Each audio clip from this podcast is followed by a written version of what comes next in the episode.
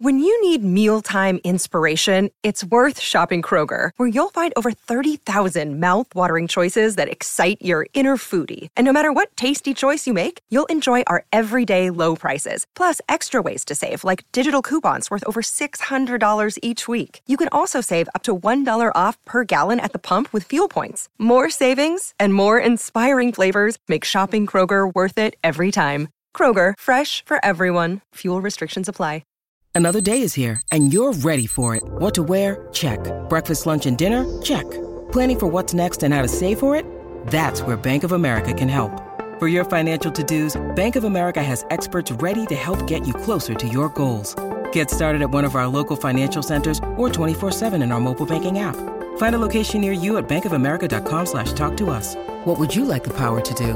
Mobile banking requires downloading the app and is only available for select devices. Message and data rates may apply. Bank of America and a member FDIC. It's never been easier to communicate with people, but it's never been harder to know which platform you're supposed to communicate on. Here's a simpler solution. With call, meet, and message all in one app, RingCentral makes communication easy. With all that connectivity in the palm of your hand, you can work from anywhere with anyone at any time and never miss a beat. Because when it comes to communication, simple is better. Learn more at ringcentral.com. RingCentral, simpler communications.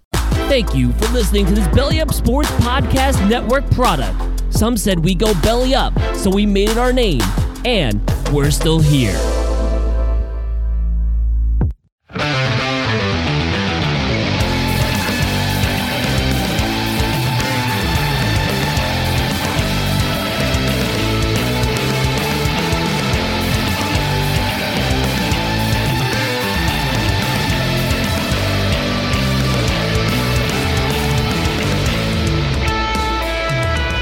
Is No Credentials Required, covering sports around the mighty 518. Part of the Belly Up Sports Podcast Network in association with Godzilla Media. Here is your host, Ryan McCarthy. Hello, everyone, and welcome to No Credentials Required. We are brought to you by Belly Up Sports in association with Godzilla Media. Before we get into today's episode, just want to remind you about our social media channels, which are right down here below. On Twitter and Instagram, it's at BellyUpNCR, Facebook.com forward slash BellyUpSportsNCR. On YouTube, just search No Credentials Required. And speaking of YouTube and the podcast itself, just want to remind you to like, share, and subscribe on YouTube. Also, hit the notification bell. That way, you know when new clips and new episodes come out, uh, whether it be the live show or whether it be the podcast form. And also, I just want to remind you to also subscribe on any podcast form, whether it be App, Apple Podcasts, Spotify, Spreaker, YouTube, Podchaser, and Google Podcasts. And also ask you to kindly leave a review. That way we, we get noticed in the podcast world and we get more uh, we get more notice. One more thing to remind you about our hashtags, which always find us on social media hashtag mighty 518 and hashtag local sports matter we're trying to build the local sports movement so it's going to start here in albany and speaking of which i'm going to bring in my guest for this week is my friend george manias uh, so you may know remember from the uh, albany empire days george was president of the albany empire and now he serves as the president of the albany firewolves national lacrosse team which will debut in december george how are we doing today Doing great, Ryan. How are you? I'm doing excellent. I'm happy to have you on, talk some uh, firewolves, and also talk about uh, the sports management industry too. Yeah, I appreciate the platform and uh, always uh, fun to talk about kind of uh, the 518 and just how it's transitioned over the years with so many different sports teams. And, you know, people are still giving it a shot. And I think there's a real reason why. Yeah, absolutely. I, I totally agree with that. So you're originally from, uh, are you, are you originally from the 518 area? Yeah, so I actually grew up in Catskills, so technically the uh, it's the 518 area. You know, it's it's part of the capital region, and um, grew up in Catskill. Went to Catskill High School. My claim to fame all my life was I went to high school and graduated. I actually graduated, uh, but I went to high school with Mike Tyson back in the day. So uh, some fun times back then. So growing up in in the in around the 518 area, did you actually get a chance to go to any local sports games? Uh, were there Yeah. any teams around when you were in high school or college? Yeah, you know, um, so Catskill, small town, right? So it's you know roughly 35 miles outside of Albany. uh, or so. So there wasn't a whole lot going on in Catskill specifically. So mm-hmm. for our entertainment needs, um, you know, you definitely had to travel. And, you know, for the major league level, we've done, I'm a Yankee fan.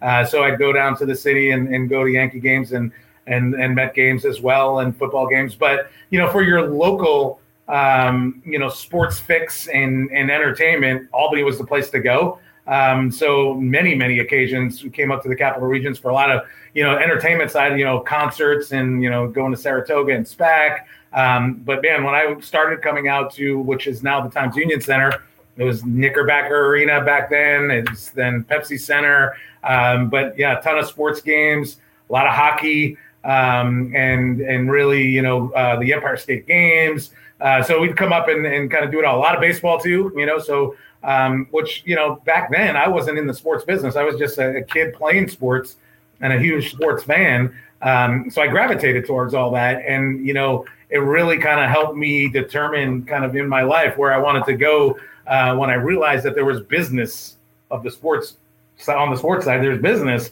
uh, where you can, when you're done playing and you got to hang them up, you know, you need a job. but there, this was uh, not a bad place to kind of think about a, a career.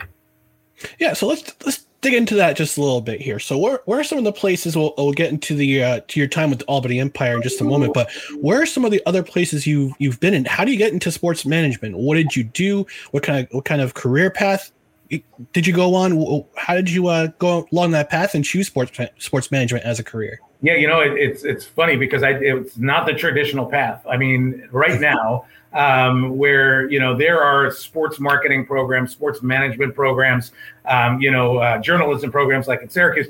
I mean, they're they're popular. They're everywhere. Probably the majority of the schools actually have them as majors because it's such a popular thing to do now. Um, based on the direction of you know kind of how sports has morphed over the years with big contracts and you know having to sell um, you know a lot of luxury suites and corporate suites and things like that uh, to support the teams it wasn't like that when I was growing up. I, I didn't even know there was a business. You know, I kid about it, but I didn't know there was the business side of sports. I, I kind of, in a way, stumbled into it. So I grew up in Catskill, as I mentioned. Um, you know, my my dad was a chef uh, growing up, and um, I didn't know any better, so I worked for him. Uh, and I went ended up going to SUNY Delhi uh, for two years and went into the restaurant management program there. Uh, played baseball, so sports is part of my DNA. Uh, you know, big, big, big time sports fan and player, and uh, you know, baseball and hockey were my sports growing up. I actually yeah, I on Water of Elite as well. I do have one question though for yeah. those of you, for anybody who's uninitiated with uh, New York State, where exactly is SUNY Delhi? it's pretty. It's like Catskill. If you look, it's it's literally like two and a half hours uh, west of Catskill. Um, so it's in the middle of nowhere. Um, and it, you know, basically it was like the tech school, right? So hotel, restaurant management, and playing baseball. Like that's what I went to school for. Technically, I think I went to school for playing baseball, um, which, which, which, was fun. Um, but I, like I said, I didn't know any better, and I just went into the business that my family was in. I'm Greek, so the restaurant business is part of you know part of you as well. Um, so I ended up going to school. I, I ended up going to the two years, played baseball. I walked on. I got. A, I ended up going to um, UNLV, University of Nevada, Las Vegas, um, wow. after Delhi, and continued my uh, education in in sport and restaurant. I'm sorry, in hotel and restaurant management. And I played. Uh, I was on the baseball team there. Walked on. Um, never got any playing time or anything. Twisted my knee uh, and ankle, and just had to hang it up. So I went to the real world after I graduated and got into the restaurant business and basically was in the restaurant business for a good, you know, eight years or so, um, thinking that was my career. And then as I as I got older and had a family, I realized the restaurant business is not exactly ideal for the family, right? So when everyone else is partying and going to a restaurant and going to hotels, you're working, you know, they're vacationing, you're working. And, you know, with a family, it's tough. And I realized it was a good time for me to kind of look at my career path and say, what is it really you want to do? What do you, and the best advice I ever got was from my dad, who said, you know, it's not work if you're passionate about what you do. Um, so what are you passionate about and figure it out. And it, it all always boiled down to sports. I was passionate about sports. Um, but I still didn't have the opportunity. I don't know how to get into sports. So I, I yep. decided to leave the restaurant business and go into sales. Everyone kind of talked me into sales and said, "Hey, listen, you can sell ice to an Eskimo. You're, you know, you're a talker. Good out there. You got good relationships." So I ended up going kind of morphing into the restaurant sales business with a company called Sysco Food Service, uh, who basically sells food and, and equipment and things like that to restaurants. So it was an easy transition, and I, I picked up sales uh, very, very quickly. Loved sales, and uh, was traveling around. I was in St. Louis, Missouri at the time and um, basically, the way that I ended up getting into sports was just kind of the luck of the draw, going into that path. And then one of my clients was the food and beverage manager of the Riverboat Casinos in St. Louis, Missouri. He was basically the guy I sold to who bought all the food and beverage for me when I was with the, you know, selling Sysco food services. That guy became kind of like a really good friend, like almost like my dad. Um, you know, like he's a, a really good guy, really good friend. We bonded and he ended up going and becoming I don't know how, but he ended up becoming the commissioner of the United Hockey League, which is a very very minor league level hockey yep. league under you know I mean as low almost as low as you can get. I, I uh, remember the United Hockey League. Yeah, we, we, had we had a couple teams play up in Glens Falls. Absolutely, Barry Melrose and uh, Steve Levy on yep, those. Steve Levy, yeah, on the frostbite. Yeah, good stuff, man. So that's that's like hockey. You shoot fans, fights. You know, it's great. So he yeah. becomes the commissioner of that league and he knew my passion for sports and selling. And he said, "Listen, here's an opportunity. Go look at this." He had it in Saginaw, Michigan. I was basically started on as a sponsorship sales guy. He got me an interview. Started on as a sponsorship sales guy for a hockey team in Saginaw, Michigan. Uh, they were started in the United Hockey League. Ended up becoming going into the IHL as the Saginaw Gears, um, and, and it was you know pretty it was my my entree into sports. And i just from that point i ended up working my way up within that organization from a sponsorship sales guy to the president of the team to overseeing multiple teams in that you know with that ownership group. And then it really kind of took me on and off on my sports career. And just the way i got there like i said non-traditional. I didn't go to school for it. There were no programs back then. Um, i just kind of fell into it knowing that like this is where i want to go but how do i get there and kind of scratched and clawed and fought my way to get the opportunity. And ever since then, haven't looked back. Awesome. Awesome. So, where have some of those paths led you to? I know you spent some time with the Pittsburgh with uh, the Pittsburgh Penguins. Right. Uh, I don't know if you have a Stanley Cup ring or not, but if you do, I've got two. yeah, yeah. So that's that's a great question. So the career path was an interesting one too because um, you know what I learned along the way is like I, you know baseball and hockey were my sports growing up and playing. So I got mm-hmm. into the hockey world, you know, as I mentioned, and like I, I thought I was a hockey guy at that particular point. Um, so then what I realized quickly is, you know, in the business of sports, and you know, it really doesn't matter what's happening on the field, what the team is on the field. The business stays the same. You're selling merchandise, you're selling sponsorships, you're selling, you know, radio advertising, television advertising, you're selling tickets, and you know, you're marketing the team. It's all kind of the business side of it. Is that's how I was able to translate, you know, from arena football or to arena football even, and then from arena football to the NLL. Um, is because my job kind of is the same. Um, I'm not the one, the guy playing on the field, so I don't have to, you know, be athletic or play goalie or this or that. Um, mm-hmm. So I was able to kind of go and maneuver my way through all components, all aspects of, of, of professional sports. So from Saginaw, my first legitimate shot in the pros was I became a uh, sponsorship sales guy for the Cleveland Cavaliers. Um, interesting, interesting time frame. Then it was pre LeBron. It was way back when, when our claim to fame was Shawn Kemp. Uh, no offense to Shawn Kemp, but you know he was at his tail end of his career back then, um, and it was a tough, tough sale. But it got me into the pro sports and you know the Big Four. Um, and when I moved to Cleveland, I was I, it really taught me to be a better sales guy uh, because I was up against the Browns when they came back um, you know, to to Cleveland. The Indians, they were in the playoffs year after year after year and selling out the stadium. So we had to do better and we had to kind of over deliver. And it really taught me how to be a good salesperson. I blossomed, you know, with the Cavs. Ended up going to the Tampa Bay Lightning for a couple of years, the Tampa Bay Devil Rays for a couple of years. Um, then I went to um, a, a, company called Front Row Marketing, which is owned by uh, Comcast Spectacor, who owned the 76ers and the Flyers at that time. And I basically was a guy that they would send into a new market when they were building a new arena. Um, and I would be the first guy on the ground and basically sell the naming rights and the suites and all the sponsorship and the pouring rights. Uh, so I would do all the high level deals and basically travel around the country doing that. Um, it was tremendous, you know, opportunity, I, you know, to travel and you know sell high level items and really learn kind of the, the business side of it a little bit more. Um, and then from there, I ended up uh, working with a company called Legends Global Sales, which owns the Cowboys and the Yankees. Uh, so I worked with the Cowboys and the Yankees, and doing the same thing is going and and building their business up and selling high level naming rights deals um, and things like that. And then I got the opportunity um, to go work for the Pittsburgh Penguins uh, when they were going through a rough stretch. And uh, it's just networking and who you kind of know through the industry. I was able to be in the industry for about 20 years at that time, uh, networking my way around. And uh, just a, a, guy that I knew very well said, we need, you know, some high level energy and we need somebody who can sell, you know, some high level inventory to come work with us in Pittsburgh for our, our hockey team.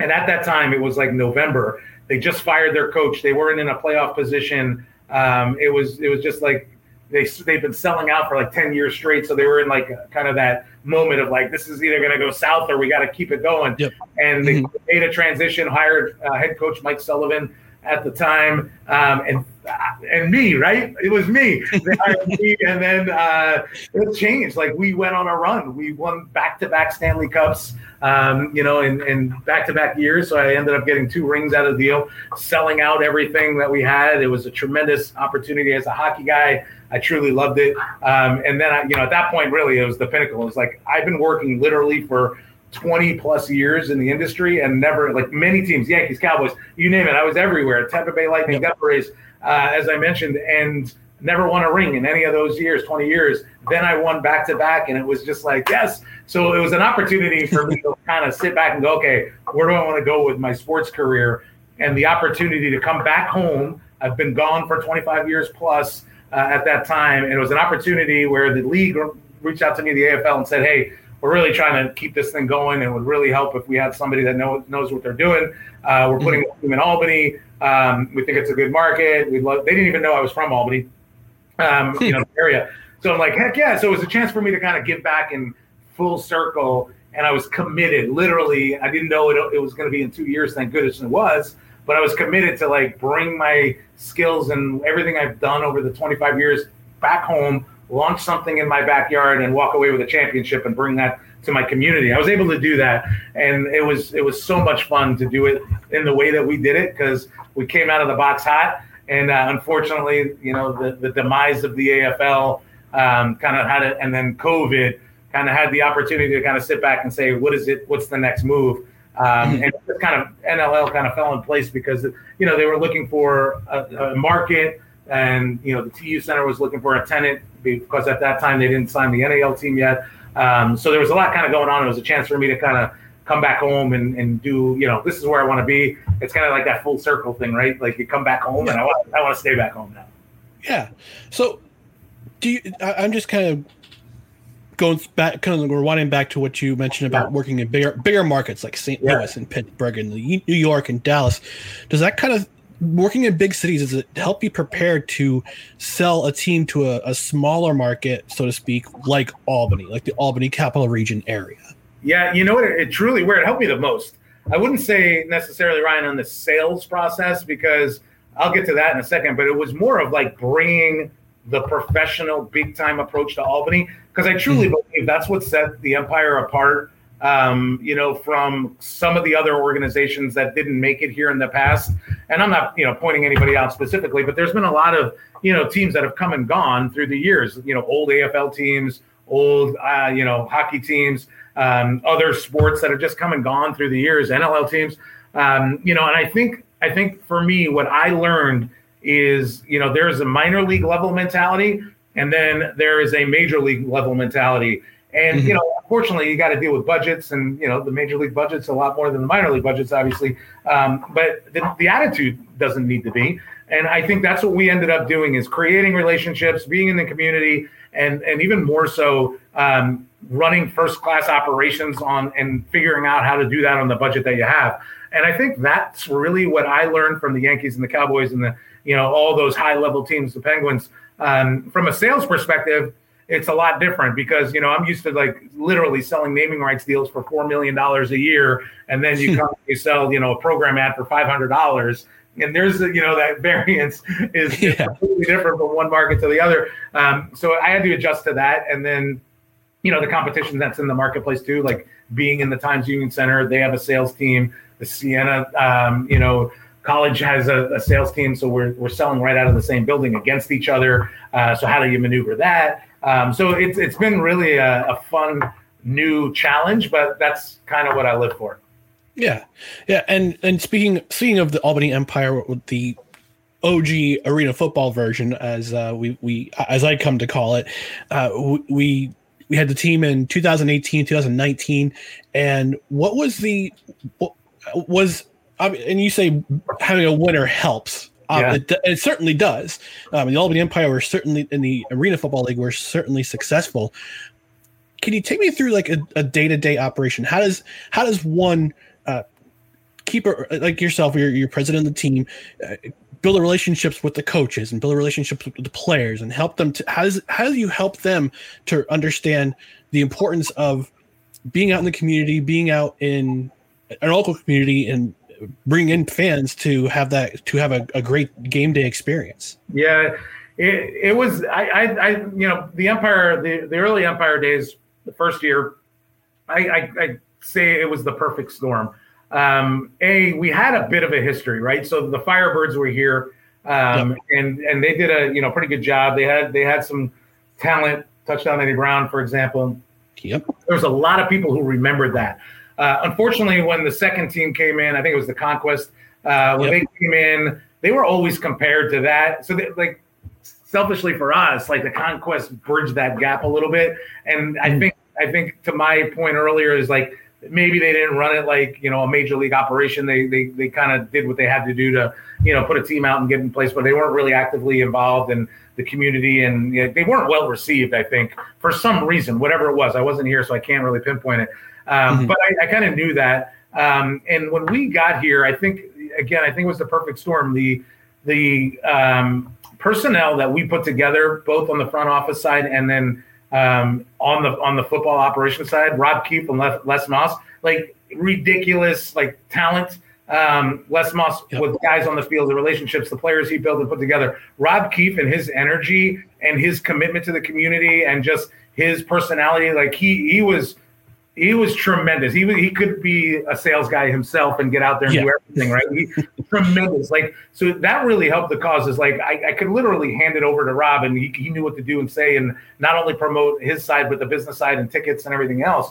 Um, so they it's just like those guys got it, um, and that's what we look for is like people who get it, not like hey, let's get on a budget and who are we going to hire? And like, let's just hire the cheapest coach that's out there. But they do that. They don't know the business side. They don't have the relationships with the players. We had all of that. And, and we literally put a team together in like a week. Um, it was yep. crazy the time frame because of the CBA and everything else that was going on. Um, but it was because Moss and Keefe had all these relationships with players and knew where to go and get them, and you know Tommy Grady and everything else. Um, so you know the, the football side to me was easy because I just let those guys go. And you know, for me, my whole thing on both the football and on the operations, on the sports side, and on the business side is give your people the tools they need to work with and and guide them, coach them, direct them. But they have to have the tools they work they needed to work with. And if I would have held back, you know, budgets or this or that, or now you can't do that, or you can't do this, like I would have stifled them. And I think it was just we had to do everything so fast because we started in December and we played in April. And um, so we had to get out there, and like everybody would like rolled up their sleeves and was willing. And my entire staff on the front office side were people right out of college that ended up, you know, going to sports marketing programs, and this was their shot. Because think about it, where else? Um, if if somebody's graduating U Albany, St. Rose, Siena, any other colleges around here with a sports management, sport marketing degree, like where do they go for practical experience. Like they have to go to Boston, New York, other other areas. There's limited places around here that they can work. We, as the new team, had a front office staff that we were hiring for and internship programs I put together and everything else that we were giving people practical experience. So I had a great front office staff that was just willing to learn the business and roll their sleeves up. We actually promoted six people into the big four from our original staff um, into NFL, NBA, uh, Major League Baseball, uh, the XFL, hockey. Um, so like that's what I kind of realized is like, hey, we should be that organization that you know work with all these colleges and give people practical experience, so they're not just learning in the classroom, but they're coming to the organization working. So I really think like it really kind of it was just a matter of like we had to hustle, we had to get out there, uh, and and selfishly for me, I had something to prove. I was coming back to town. I wanted to put a winter together. Um, I was hearing a lot of the, you know, the social media, um, which kills you if you if you focus in on that.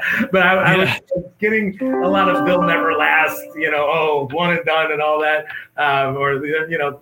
So I, I was on a mission, and you know, unfortunately, like their predictions came true, but it was no fault of Albany. It was unfortunately the league. I can't thank Albany enough for supporting them like supporting us like they did. Uh, people came out, like they came out. They they loved the party that we put together. Like I said, we won, so everybody loves a winner. Um, but you know, I think we gave back to the community, and we showed if if if we're gonna if you're gonna if we expect you to invest in us and and buy tickets and sponsorships and show up, then we got to get back to the community that we're part of. And me being part of the community, like I believe in that. Yeah, yeah, definitely. Yeah, and, and absolutely, I, I I, I think I, I, mentioned this in a, a, couple episodes back. I had uh, our friend Tom Guzlowski, Gaz, who now runs Godzilla Media. We talked about the importance of of local sports in the area and how we, as being in Albany, have this kind of I wouldn't say try, I'm trying. I'm trying to put this uh, as as kind of term as possible. But this small market mentality is like, oh, we're no, no sports are going to make it here. You know, we have no traditions here. It's like, yeah, we can make our own traditions. I'm, yeah. I'm that's part of my movement with local sports matter is that I want, especially after post pandemic, we have to get out. We got to get out and support our teams. We got to make them. We got to make them feel that they're part of this community too. Yeah. So uh, then you, and you put you just basically put the icing on the cake there, George, with the uh, time with the Empire, and we'll get into the Firewolves in just a moment. But unfortunately, I gotta I gotta pivot to this question, and uh, there was so much hope after the the Arena Bowl 32. 2019 season, Albany caps a 10 and 2 season with an Arena Bowl championship. It was a great. I, I was there at the game, uh, and it was just a great atmosphere. And there's talk about expansion plans for the league, and there's talk about uh, there's just all this talk about uh, the league trending up, and all of a sudden November comes around and Lucky Land Casino asking people, "What's the weirdest place you've gotten lucky?" Lucky in line at the deli, I guess. Aha, in my dentist's office.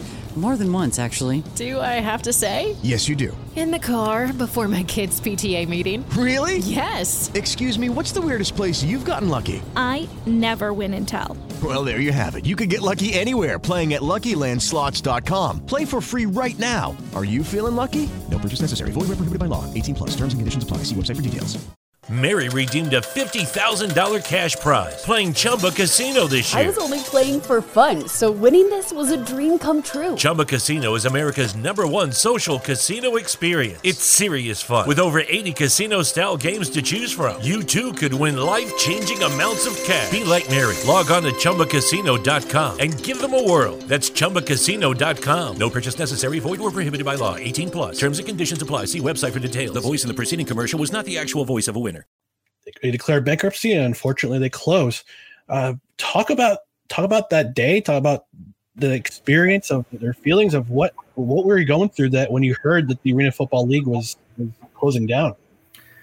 Wow, probably uh, right up there with one of the worst days of my career. Um, yeah. I, I, you know, from being behind the scenes at that point, I don't know if you remember Ryan, but um, like at that point, I was going to the league.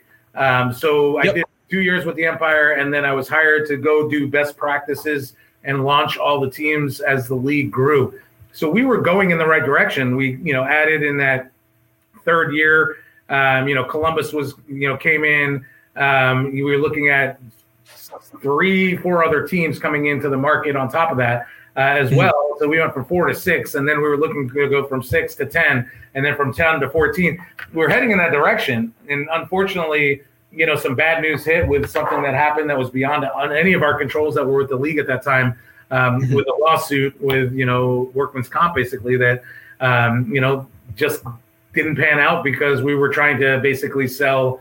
You know, it's a single entity model, which means that the league owns the the the, uh, the team. So we were looking for investors, and it just nobody wanted to touch it at that point. So um, I don't want to say it was a blind side because we were working towards when you when you start a league, when we like we did in 2019, 2018. You have, 14, you four teams in the league. Like you know, Yeah. it's a struggle and a challenge, and you got to keep going, right? So that was Yep. the plan. Like we knew day to day, every day was you know like we. But I think what we did in Albany showed everybody, showed the world, like listen, this is, could work. Like this is Albany, New York. It's not Philadelphia. It's not Washington D.C. Right? It's look at these this market, and they're killing it out there, and they won a championship, and they they you know led the league in attendance and everything else. So you know, for us, it was um, like we're doing everything right, and then that hit. And you know, literally, I had to basically let go of my entire staff. I ran three teams at that time: um, Philadelphia, Atlantic City, and Albany. And you know, there Yeah, was 40 because they were all part. They're all part of trifecta, right? Trifecta, which is the teams that we technically ran and I oversaw.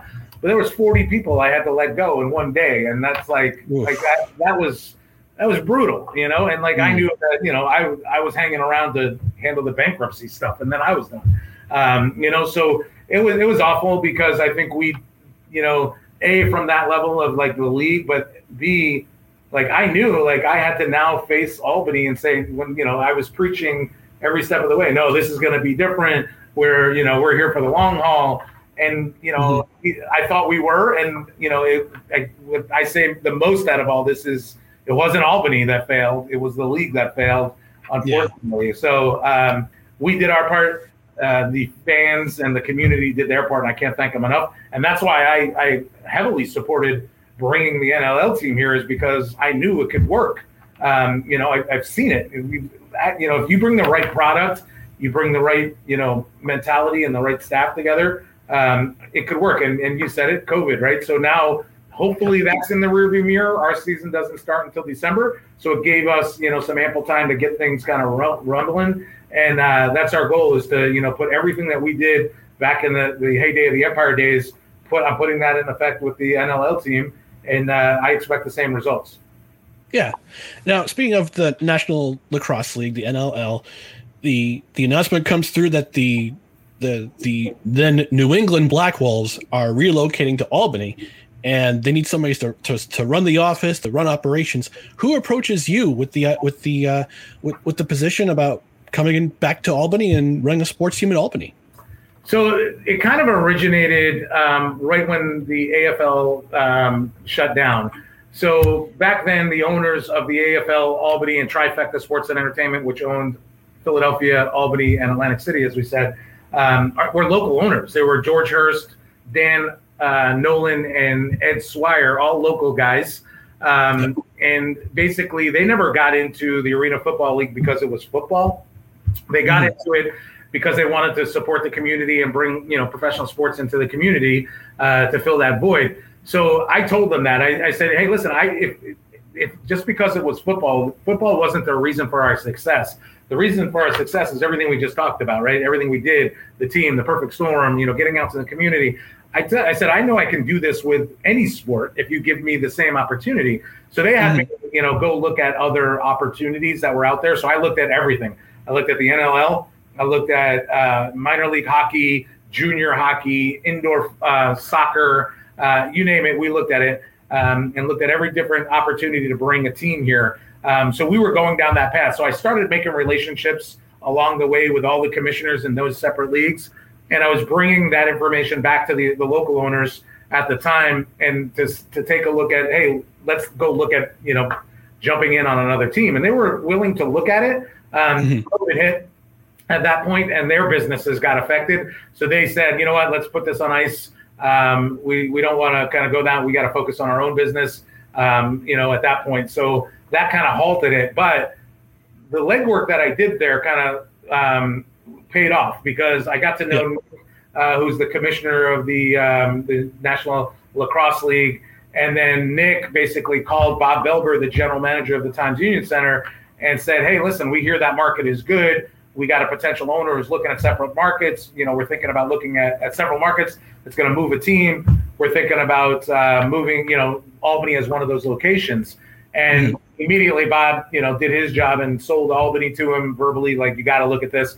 But also, I think what put it over the edge was Bob said, if you're coming to Albany, you got to hire George. He did it before. He can hit this, hit the ground running, do all this. So he connected the dots with with all that, with me, yep. Nick, and the owners and everything, and kind of all you know. We, they were looking at three other markets, um, and they ended up choosing Albany because of the success the Empire had, um, the fact that I could be here and hit the ground running, and I just did it. Um, so they knew that if they if they would have went to Montreal or somewhere else, um, you know, they would have had to hire somebody, get that person acclimated. Um, there's not too many other people that can that just did what I did coming off the Empire in that market. So it was kind of like again, you know, kind of worked out for me.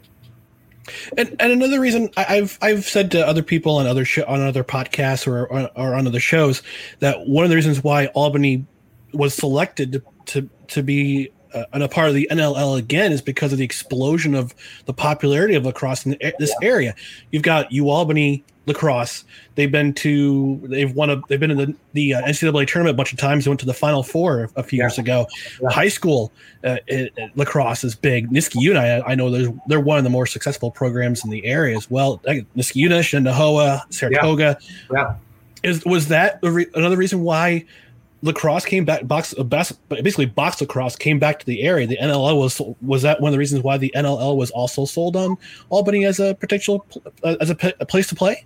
Yeah I, I, think that was the number one reason that albany like if in, if you mentioned albany to you know just an owner i don't think they would have really given it the time of day um, without really doing their research to see if it was a hotbed for lacrosse which it, it was. I think people know in the lacrosse world u albany is well known so it, it kind of mm-hmm. stands out um, so the, the it's unbelievable. I like, I didn't even realize it. I, I knew it was a, a hotbed and it was a you know up and coming uh, sport and like that's where the kids are playing. But to the level that I, that I've seen behind the scenes now, I didn't realize that myself until I started getting you know with this ownership group and really digging in.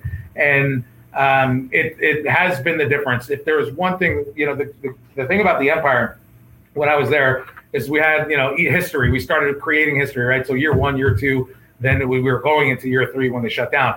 So I always had the opportunity to kind of look back and say, what could we do better? What are we? Where are we missing the boat? What did we do good? Let's keep doing that. And you know, the one thing that we didn't do very well there was really tapping into kind of junior football, and um, it just wasn't as big. I mean, football, it's football, it's big, but at the end of the day, the like the lacrosse associations, the community, it's it's amazing how massive it is.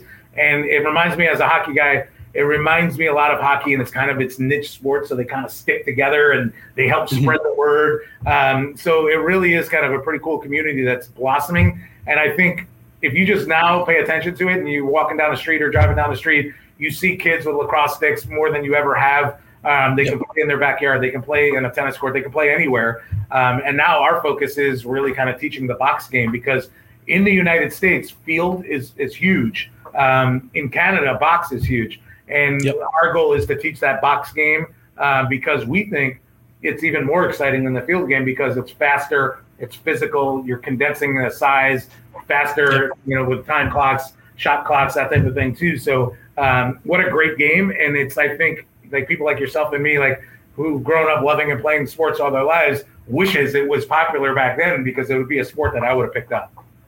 Yeah, yeah. And, and speaking of getting out in the community, what what are some things the Firewolves are doing right now? I, I know the season doesn't start until December. The league just announced where you're going to play the first week, the first weekend of the year. You're going to be playing. Firewolves will be playing in Toronto, well, Toronto slash Hamilton, Hamilton because yeah. they went moved out to Hamilton for their right. home arena. Uh, but what are some things that the Firewolves are doing in the community right now to to help grow the game, help, and also get the name of the Firewolves out there? Yeah, that, that was the number one priority for me. Is like, hey, let's show the community that we're here for them. You know, we we again we want to be here for the long term. Um, so the the first thing that we did is we started a foundation. Um, so we call it the uh, Albany Firewolves Foundation. Uh, our slogan is "The Pack Gives Back," um, and our focus is to really grow the sport of lacrosse. And our, our number one priority is to really help underprivileged kids and families um, learn the game uh, by giving them equipment, um, giving them registration fees to tournaments and, and learn to play programs, uh, working with all the local associations uh, to do that um, and, and really giving back. But we're also part of part of our foundation is to give back to the community as a whole our number one kind of cause is that you know growing the game and, and helping kids play the game at an early age. My dream at this stage is that you know there's some kid out there at this stage who wants you know is totally into lacrosse, wants to play it, or maybe doesn't even know he wants to play it and just you know sees it and would like to play it, um, but potentially you know they're helped by us because they didn't have the means to do so, um, and then you know we give them registration fees and we give them um, equipment and we teach them the game. They fall in love with the game. And then we just started recently our junior Firewolves program, which basically mm-hmm. consists of learn to play all the way up to a collegiate leagues in different age brackets. So it's several things learn to play, develop your skills, learn by the pros, our players, and our coaches. So think of this kid who may not have ever afforded to be able to afford to play. Uh, we give him the means to play. He plays, loves it, goes to our junior program, gets recruited to U Albany, plays for U Albany, and then gets recruited from the NLL team. Like, how great of a yeah. story would that be to see that? Like, that can truly happen now. Like, we have. Yep. And by the way, our ownership group are there's two of our guys who are uh, majority stakeholders in the Premier Lacrosse League. So even you know we can recruit kids from U Albany and us to go play for them. So it, it's an amazing kind of now we give the grassroots program a whole new meaning. But that was my number one goal was to get in the community, teach the mm-hmm. game, brand ourselves, get ourselves out there, learn by the pros, and then gives us these three, four, five months prior to December to let people know that we're here giving back and who we are. So it hopefully translates to people falling in love with the sport and coming to watch us play right in their backyard. And speaking of the Premier Lacrosse League, uh, they're actually coming up to Albany uh, the second weekend of of August.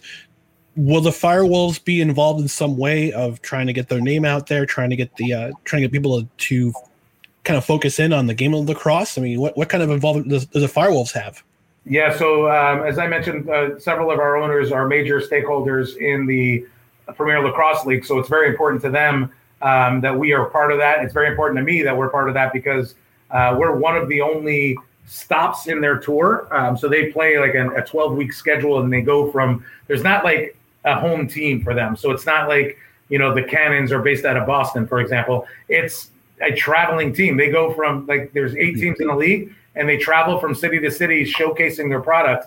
Um, and it's a pretty cool model, um, and it's really kind of picking up. So they happen to play in Albany. They played in Albany about four years ago, and they sold out here. So Albany is a big market for lacrosse, as we mentioned. So they came back because of all that. Um, so as our owners own part of the PLL, uh, we partnered with the PLL, and we're going to be a major sponsor of the games in Albany. So you'll see uh, presence there of us. We're giving away tickets to the uh, leading up to the games um, during in their fan fest and their basically um, pregame. Uh, we're going to have uh, you know tents and radar guns and shoots the shots.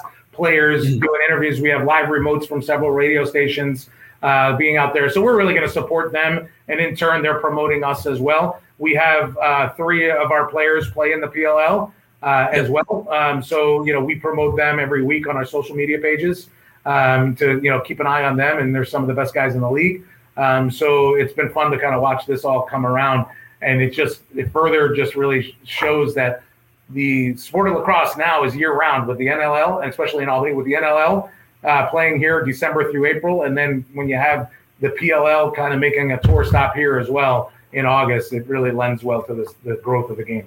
Yeah, it's definitely going to grow the game for sure in the area. I think I think it'll get people excited yeah. that the Firewolves is going to be here in town. We're going to have National Lacrosse League back. We had it back in 2000, 2000 2003. Uh, mixed results, unfortunately. Right. Uh, but I think I think with the Firewolves getting the hitting the ground running, uh, I think it's going to promote a lot of excitement for the team. Now, I do have one quick thing, quick quick question, and I'll let you go here, George. I, I again, I want to thank you for your time this afternoon, uh, and taking some time to talk about the Firewolves, talk about your career. And uh, I, I, have a question from our friend uh, Jeff Levac. I had him on last week. We talked about the Firewolves Never heard a little bit. Never heard of them? All right. but he asked a question. I, I kind of want to. I, I, I guess you, you uh, kind of uh, taking it back to you. Uh, the Firewolves recently rebranded their logo. Does that mean we're going to get a throwback night with the old logo? We'll have throwback jerseys with the old logo and and, and the new logo, or is it just going to be the one logo for yeah. this new uh, for this new logo going forward? Yeah, Thank you, Jeff Levac, for for posing that question. I, I, love it. He's got his own platforms, doesn't he? Getting ask that question on his own.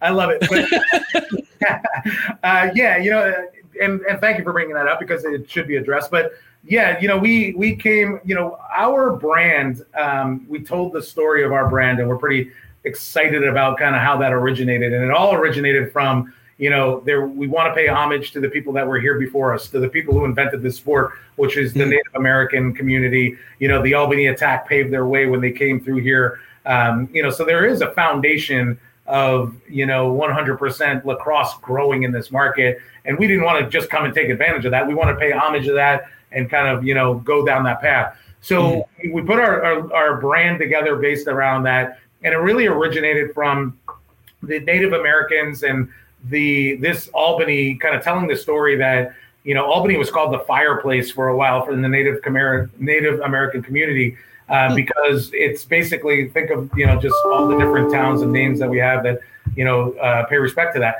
But the fireplace, when you think of fire or when you think of a fireplace, um, really what happens is people gather around that, right? So it's a fireplace, you kind of you know bonfires, a fire pit, like people gather, and that's what we we love that and like gather around COVID's done.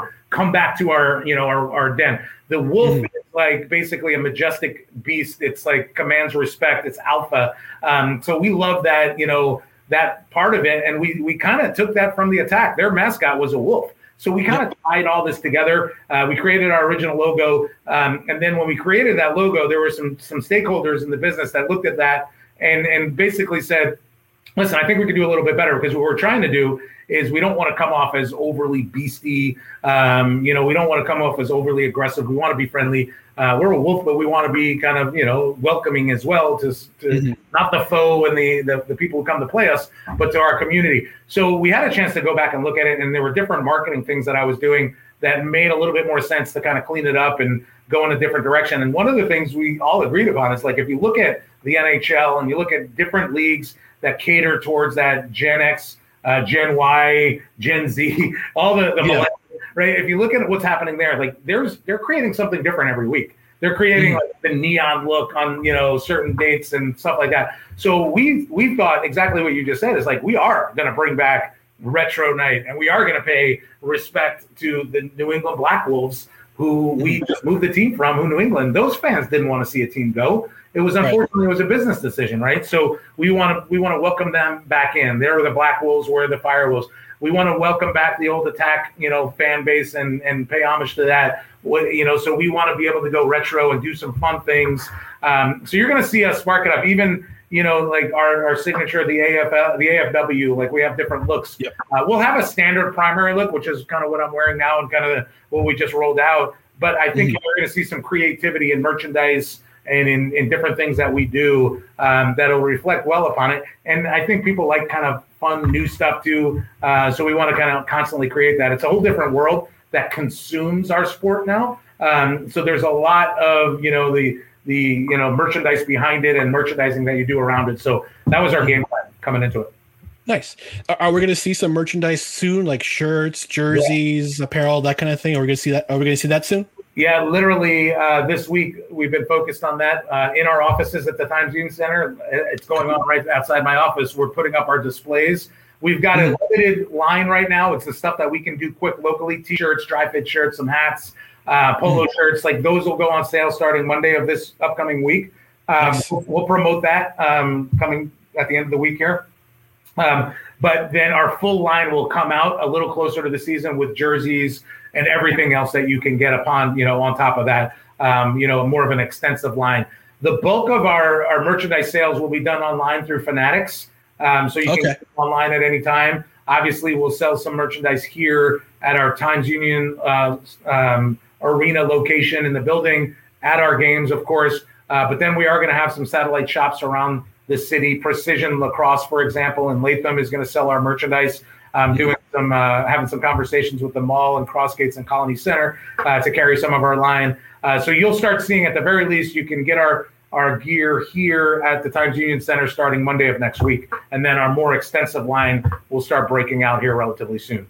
Excellent. Now I, I'm gonna I, am definitely gonna rock some uh, some some uh, Firewolves gear for sure. Uh, just to let you know, I take a three X in both shirt and jersey. I got broad shoulders, so. I got it. Right. You know those those three X's are hard to come by. yeah, man. Just let me know when they're available. Gotcha. All right. So we're going to wrap things up here with this interview with George uh, George Manias. Again, he's a president of the Albany Firewolves. George, if they if people around the area or people who are also listening elsewhere want to find out where the Albany what the Albany Firewolves are doing, what are some social media channels? Where can people find you if they have questions about the Firewolves or or sports management in general? Yeah, you know, I uh, thank you for for saying that because first and foremost, if you want to know anything about the team uh, like anything in this day and age, head to our website or our social pages. Our website is www.albanyfirewolves.com. And then our social pages are all ALB Firewolves. Um, so follow us on you know all the major social plat- platforms. We I think one of the things we do very well is our social media. Um, so we're constantly letting people know where we're at, what we're up to, what's going on, who our partners are, how to get tickets, how to get free stuff. We constantly are giving away tickets to games, uh, t-shirts, hats, stuff like that, because uh, we want people walking around in this and people talking about us. So we're doing all that stuff as we speak. So highly suggest uh, that you follow all of our social pages. Um, and then, you know, I would I would say wide open. Anytime you want, you know, you can contact us all. All of our contact information, depending on who you want to talk to, is on our website. Uh, you know, under the contact us page and and feel free to give us a buzz. Come into the Times Union Center, see us personally. I'm always willing to talk sports and lacrosse and you know what we do and how we do it. Uh, but I think you hit on something like I like. I'm at a point in my career where I want to get back and kind of groom. That's what I love to do now. Groom the next crop. I was so proud that we sent six people, um, you know, from our previous staff to kind of their sports careers. I don't know if that would have happened if the Empire didn't exist. So for me, like that's my my new kind of mo, and um, I'm doing special programs with interns uh, and internship programs with all the different colleges around here. So any college student that take that is taking sports management, sports marketing, journalism, uh, if I can help your cause and help you either network or get into it, or if you want to do practical internships and experience, come by. Let us know because we're looking for that. We want to develop the next crop and like I, I, love the fact that there's certain people in my organization that want to stay here. They don't want to go to the Yankees or the Red Sox. They want to you know, stay in their backyard and then bring something to their community. So I'm always open for that. So please contact us. Please follow us. And we really appreciate everyone's support and their willingness to jump back in the pool with us. Excellent. Well, George, again, I want to thank you for your time. Best wishes to you and the Firewolves, and I'll definitely be there on opening night for home home night, whenever that is in December. But I'll keep my ear to the ground in terms of schedule. And I also understand that the uh, in the next couple of weeks, the NLL will have uh, U.S. broadcast rights. They'll release yeah. that too. So that's, yeah. that's some exciting times there. Yeah, we're pretty excited about that. They, they just announced the TSN deal in Canada. So our team is international, Canadian teams and, and USA teams. So the next up is going to be announcing the uh, the USA deal, uh, which will come out probably in the next two weeks max. Uh, I think people will be excited about that. Um, we're going to announce on the heels of that a local TV deal, uh, so so fans will be able to see all of our games home and away uh, on local television as well, local radio on ESPN, the team. Um, so you can watch, listen, and attend games all day long with us, but we want people to kind of consume it in the way that best you know fits them because as I mentioned, like most people are watching on their screens. You know, a lot of people don't attend games anymore, but we want to give them the ability to follow us regardless. As Albany. Awesome. Excellent. All right. Well, George Manias, thank you for your time, and I really do appreciate you taking some time out of your schedule to talk to our our podcast uh, podcast audience. And again, best wishes, and thanks again for joining us. You're more than welcome to come back anytime. Thanks, Ryan. Anytime. I appreciate you. All right. Thanks, George. Thank you. Hello, dear listener. Before the episode resumes, I wanted to tell you about one of our sponsors here at Godzilla Media, and that is Mohawk Honda. Sure, every dealer wants your trade in right now. There is a shortage of inventory in the market, so you trade it in and get money in your hands. Now what? They don't have anything for you to buy. At Mohawk Honda, not only will they give you top dollar for your trade in, but they have acres and acres of inventory for you to choose from. They have the largest inventory of vehicles in the region, and that means you can choose the one that's right for you. Sure, some of their dealers talk about their values, but at Mohawk Honda, they would rather show you there. Value in selection, but most importantly, value in how you're treated at Mohawk Honda. Don't feel pressured into buying something from another dealer because that's the best they can do for you. Come to Mohawk Honda and buy the vehicle that you deserve. Their vast selection of certified pre owned vehicles is guaranteed to fit your needs and your lifestyle, not the other way around. I can tell you from personal experience that this is so true, as last spring before the shutdown, I was helped out by Evan, one of their awesome sales team members, and he helped me pick out my certified pre owned 2016 HRV that was the right price for me. This summer, selection is king, and no one has more to choose from than Mohawk Honda, where they always go out of their way to please you. And tell them that Ryan McCarthy from the No Credentials Required podcast sent you.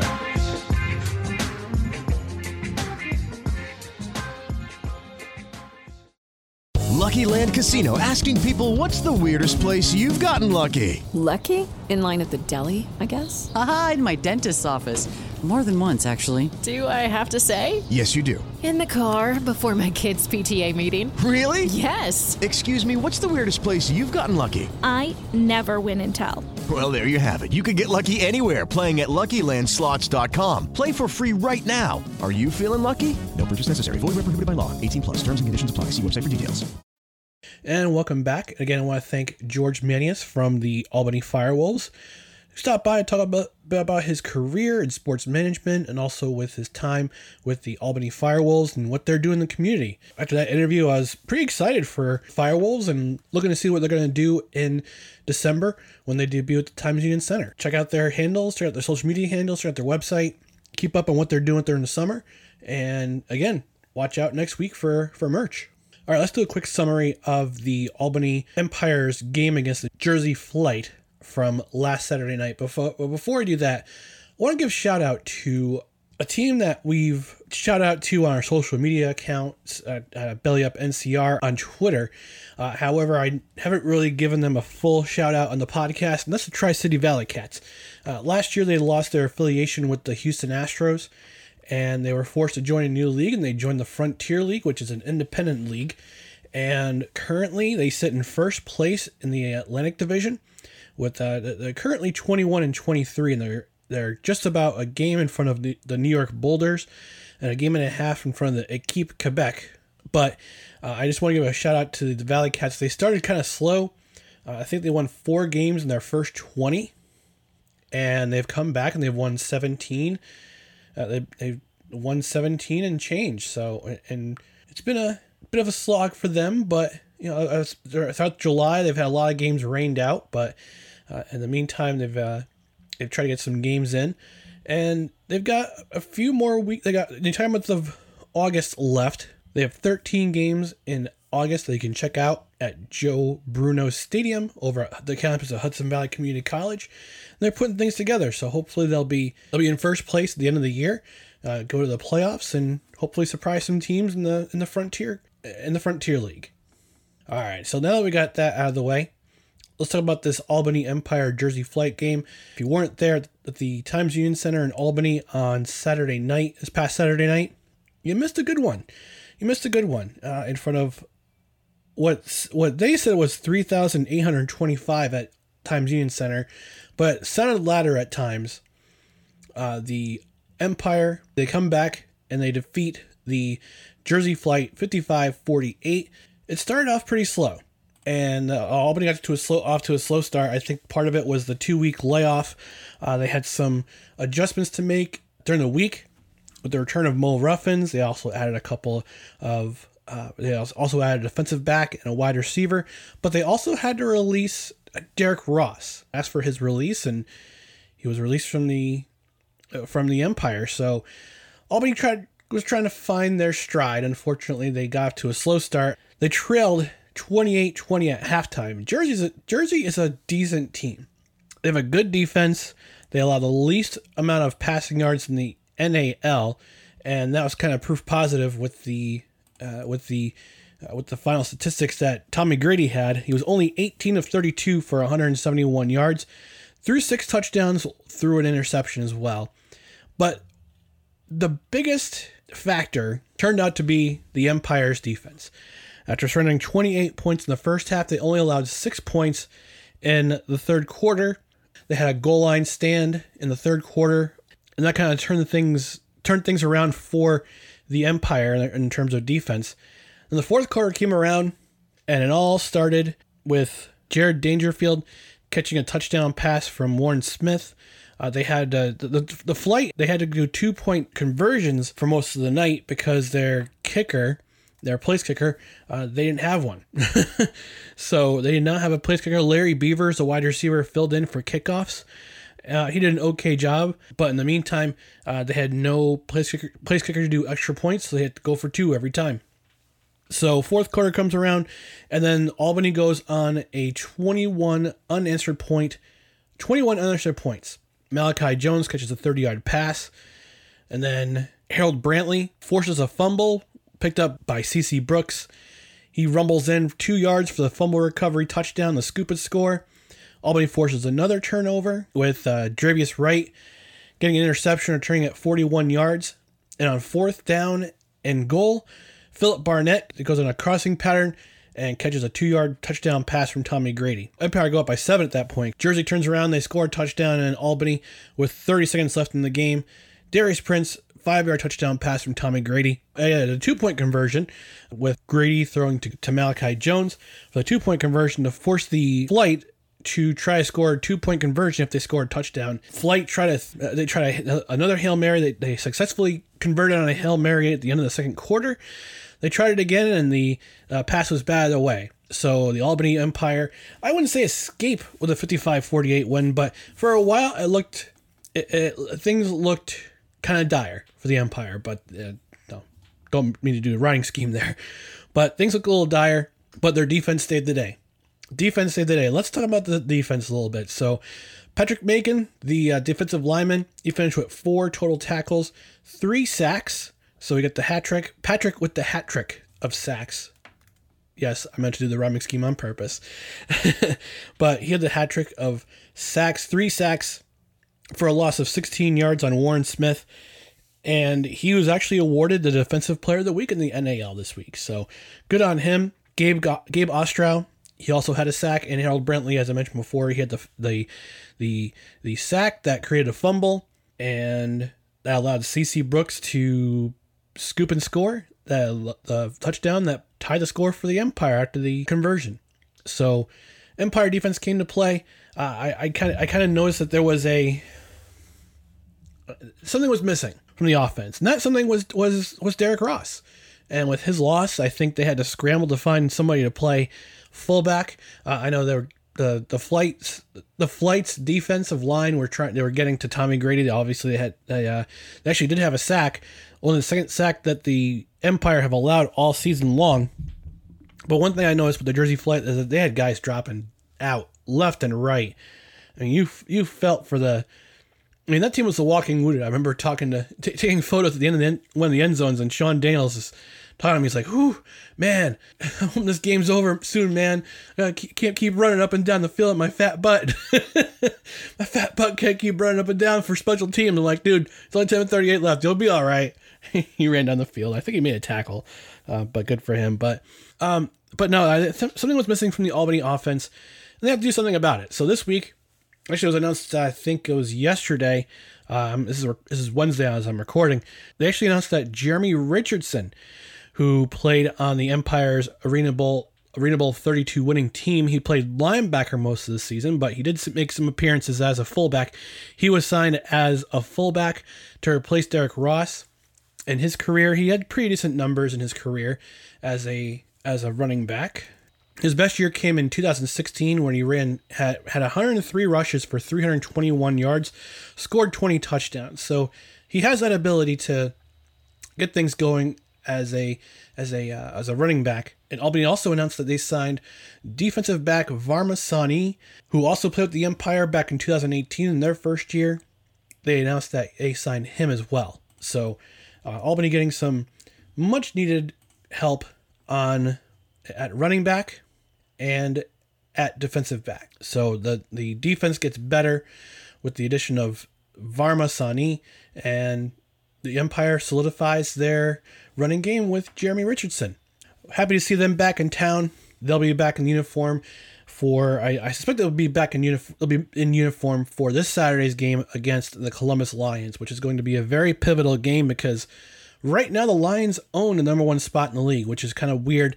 They're, they're basing they're they're basing it not on head to head, but on point differential. And right now, the the Lions and the Empire each have a five and one record, but Columbus has the advantage in point differential, and the Empire up until last Saturday's game were scoring about 67 points a game and obviously that dropped down the 55 points scored but one of those one of those scores came on defense so the albany has the best defensive scoring team in the league uh, they, they force the most turnovers they sack the quarterback the most times it's gonna be a it's gonna be an interesting game on Saturday.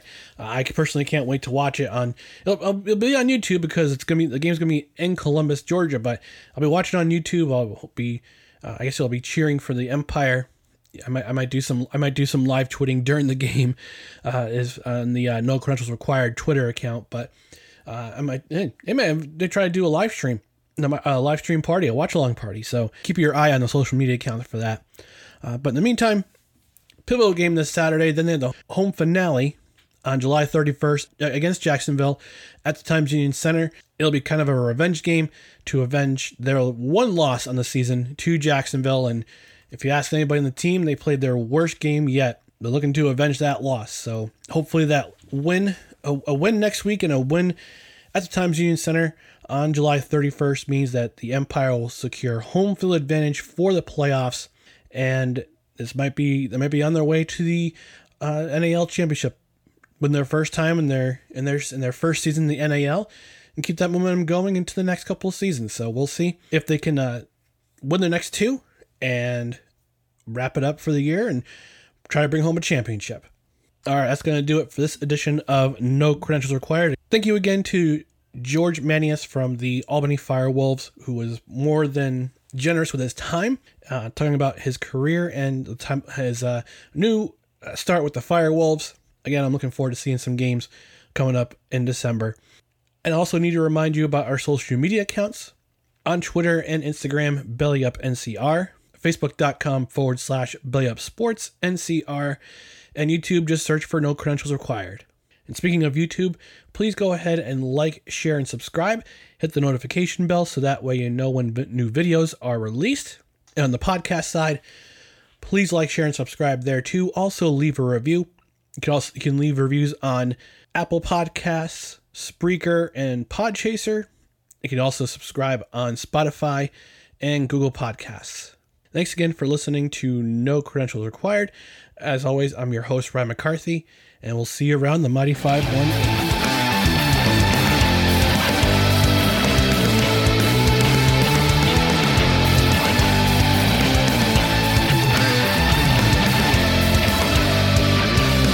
Music courtesy of Joseph McDade. Check him out and support his music at patreon.com forward slash Joseph McDade. Be sure to rate, share, and subscribe on multiple podcast platforms, including Apple Podcasts, Spotify, and Spreaker. No credentials required as a Belly Up Sports Podcast Network production in association with Godzilla Media.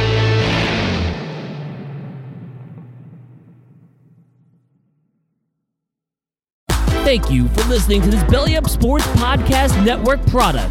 Some said we go belly up, so we made it our name, and we're still here.